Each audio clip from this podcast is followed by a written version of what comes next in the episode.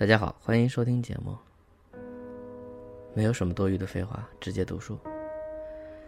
接下来要读的这本是，很多人如果只听这个名字“环界”，估计不知道是什么。但是如果稍微对此类作品有点涉猎的话，就会知道，它是著名恐怖片《午夜凶铃》的原著小说。我现在手上拿着第一本，而且我不知道为什么当时买的时候。多买了一本《午夜凶铃》的故事就不用多说了，而这本书，如果你们没有看过，推荐你们去看一下，它会颠覆你对这个故事的认知。它不仅仅只是讲一个关于隐藏在录像机当中的冤魂的故事，呃，跟客观说，它是一个科幻小说，一个非常严谨的科幻小说。那这个严谨看你怎么去理解了。嗯，我。现在还是先开封一下，然后选三页读一读。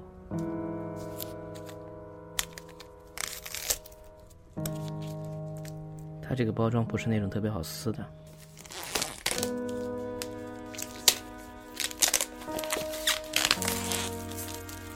但这个声音很迷人，有没有？我现在手上拿这本是南海出版社出版的《嗯环界一》。零，The Ring，The Ring 这个词你出来的时候就很难不想接一句什么，My precious，什么就是跑题了。想了一下，还是从开头读算了，因为刚才就这么翻了一下，如果是关于到研究录像带这个部分，就大家听得懂的，就很难没有压迫力。但如果是随便读的话，哪儿都一样。这第一面，第一章，第一小节。九月五日，二十二点四十九分，横滨。紧邻三溪园的住宅区，北部并排矗立着数栋十四层的公寓，尽管是新楼，但几乎都已经住满了。每栋楼里住着近百户人家，可大部分住户都互不相识。只有当夜幕降临，各家窗户透出灯光时，人们才意识到这儿有人居住。南面是一座工厂，厂里探照灯的灯光照在油乎乎的海面上，水里倒映着工厂落寞的身影，反射出星星点点的光芒。工厂的外墙上缠绕着无数管线。令人联想到人体内错综复杂的血管，附在管线表面的灯饰则宛如闪烁的萤火虫。这种奇妙的景观形成了一种独特的美。远处，在工厂只有数百米之隔的地方，一处规划过的住宅地上，孤零零地立着一栋新建的二层小洋楼。小洋楼紧邻一条南北走向的单行线，旁边是只有一个停车位的停车场。同一样式的楼房遍布新兴住宅区，或许是因为这里交通不便，这一座的周围却见不到其他楼房的影子，取而代之的是到处立着出售土地的牌子。和那些刚完工就住满的公寓相比，它多少显得有些落寞。此时，荧光灯的灯光透过小洋楼二楼洞开的窗户，斑驳地洒落在阴暗的路面上。大石智子是私立女子高中三年级学生，此刻正坐在二楼房间的书桌前。她穿着白 T 恤和短裤，两条腿对着落地电扇叉开，身子扭在一边，目光落在翻开的习题集上。T 恤下摆随风吧嗒吧嗒地翻飞着，风吱吱灌入了肌肤，可她还是自言自语地嘟囔着：“好热，好热。”该做的习题堆积如山，智子只好归咎于天气太热。其实今年夏天并不是很热，晴天也不是很多，与往年相比，海水浴场的游客也少了许多。不料暑假一结束，居然持续了五天的酷暑，这种滑稽的天气弄得智子焦躁不安，不禁咒骂起老天爷来：“他妈的这么热，让人家怎么看书吗？”智子用手拢了拢头发，把收音机的音量开大了一些。这时，他看见身旁的纱窗上停着一只小飞蛾，它抵挡不过电扇的风势，一下子不知道飞到哪儿去了。小飞蛾消失在黑暗中后，纱窗微微颤动了好一会儿。从刚才到现在，智子的学习没有丝毫进展。明天就要考试了，可是就算今晚学个通宵，他也没办法把功课复习完。智子看了一眼钟，已经近十一点，要不看一下电视里的职业棒球新闻吧，没准能够在坐席上看到爸妈呢。可他又非常挂记明天的考试。智子一直非常向往大学，但凡冠上“大学”两个字，上哪所学校他都无所谓。可是今年暑假留下了很多遗憾，由于天气的缘故，他没能玩个尽兴。湿乎乎的潮气又令人很不舒服，让他根本提不起劲儿学习。唉，虽然是高中最后一个暑假，可还是希望能过得轻松点儿。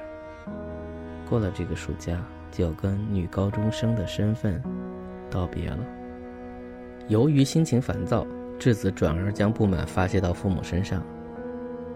真是的，女儿在挥汗如雨的读书，这两个人居然若无其事的跑去看夜场球赛，也不考虑一下我这个女儿的心情。由于工作关系，智子的父母偶然得到了巨人队比赛的门票。于是两人一块去了东京巨蛋看球赛。球赛结束后没什么地方可去的话，他们这会儿应该正准备回家。可是现在这套全新的四居室住宅里却只有智子一个人。尽管这几天没有下雨，智子却感到一股莫名其妙的湿气。除了身上渗出的汗水，房间里似乎还弥漫着细小的水滴。啪的一声，他无意识拍了一下大腿，可是挪开手。却没有看到被拍扁的蚊子，或许是心理作用，他感觉到膝盖上一阵针刺般的瘙痒。这时屋里传来一阵嗡嗡的振翅声。智子用双手在头顶上挥了挥，是苍蝇。为了避开电扇的风，苍蝇在门前改变了飞行高度，忽然从他的视野中消失了。从哪儿飞进来的呢？明明关着门。他检查了一下纱窗与墙壁之间的接缝，根本没找到足以让苍蝇进出的缝隙。突然，他感到一阵尿意和口渴，一股莫名的压力侵袭而来，尽管还不至于让人窒息，却有力的撞击着他的心脏，不停的叽里咕噜发牢骚的智子像换了个人似的，陷入沉默。读到这里还不是吓人，但是下一页就啊，刚好三页。接下来读的这本是来自于可能近一点儿，是一本叫做《奇迹》的小说。呃，当然它和球棒没有关系。这是来自于市之愈和原案中村航所写的电影小说《奇迹》。如果大家知道这部电影并且看过的话，知道它本来应该是九州新干线的一个命题作文，是让市之愈和为这个火车、为这个新干线写个故事。他找到了一个关于孩子相见、父母离婚、兄弟之间的感情的这样一个故事，是一个很棒的以小见大、见微知著的故事。这两个词是一个意思，算不算说废话了？如果看过故事的人知道，故事的高潮来自于那次相逢。嗯，所以我就不读开头了，我直接找到了一个很中间的地方，选三页读。如果听不懂的话，就当是我在念诗吧。看文字的话，很可能很难感受到这个故事，所以我推荐大家有机会看看这部电影。片中两个小孩好像是亲兄弟，所以就没头没尾开始读了。七个人想象着即将飞驰而来的鹰和雁，两列首发列车现在都正以两百六十公里的时速向七个人所在的地方驶来。就快到了，小珍说道。其他人什么也没有说，紧张的等待着那个时刻，紧张的等待着那个时刻，等待着那个时刻。原文就是这么写的。来了，最先发现的是小珍。来了，过来了，过来了，过来了！莲斗大喊：“来了！”龙之介也大声喊道：“远远的右前方就能看见鹰号列车了，不知是算快还是算慢，鹰号列车正一点一点的接近这里。这边也开过来了。”惠美指向相反方向，隧道另一边，燕号列车也在渐渐靠近。七个人各自紧紧地握住铁丝网和扶手，一会儿看左，一会儿看右，想预测两车交汇的地点。他们怀抱着像是要沸腾似的念头，向左右看。他们左看右看，左看右看，不停地向左右看。行一的双手紧紧握着铁丝网和大喷发的画。红色在他脑海里，红色混合在一起，炸裂开来，所有的颜色都与红色混在一起，像是火山大喷发似的，即将喷发出来。在那喷着火的红色将世界覆盖之前，杭一的脑中闪过各种各样的景象：周吉皱巴巴的笑脸，板上那冷不丁的搭在肩膀上的手，海德格尔乐队的 CD。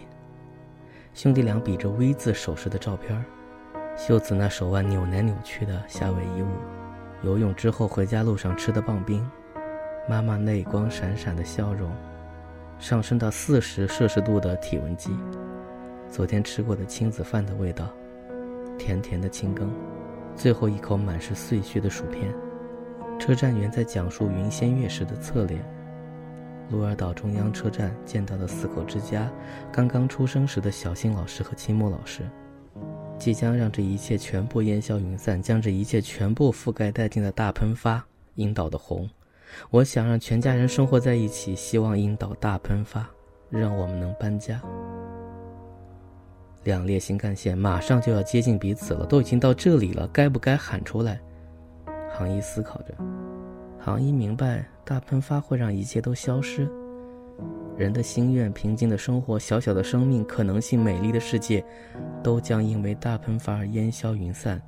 行一明白这其中千头万绪和悲伤，还有分裂般的痛苦。他也明白，自己喜欢的东西全都消失的世界将有多么寂寞。这些他全都明白。可是，我想和家人一起生活。许下这种愿望有什么错吗？许下这种愿望有什么错吗？为了向神发问，行一才来到这里。许下这种愿望有什么错吗？我要变得更会画画。环奈开始喊了。这小小的愿望伴随着让老奶奶变得幸福的愿望，在松桥的隧道上回响。我要成为女演员。这是从来都没有改变过的愿望，哪怕有人会因此变得寂寞难过，惠美也依然希望它能实现。爸爸的乐队能大卖。龙之介希望能帮哥哥实现愿望，也希望能够帮爸爸实现愿望，还希望妈妈别再哭了，希望世界永远都是开心愉快的。我要跑得更快。莲斗再也不想落在后面了，他想一直紧紧跟在龙之介、惠美和环奈的身后。弹珠，起死回生吧！小珍希望弹珠能复活，为此哪怕用自己最珍贵的东西去交换，也在所不惜。爸爸，不要再玩小钢珠了。为什么会喊出这种东西？小左也不明白，但是真的再也不想这么寂寞了。也不想让妹妹继续感到寂寞。行一将那炸裂般的红色握在手里，对大喷发的愿望，他感到犹豫。但是，一定要喊出自己的愿望啊！让家人能够重新生活在一起，希望樱岛大喷发，好让我们能搬家。喊出来呀！喊出来！喊出来！喊出来！就读到这里。本期节目到此结束，感谢收听。还是一样，本期节目播放歌，晚安。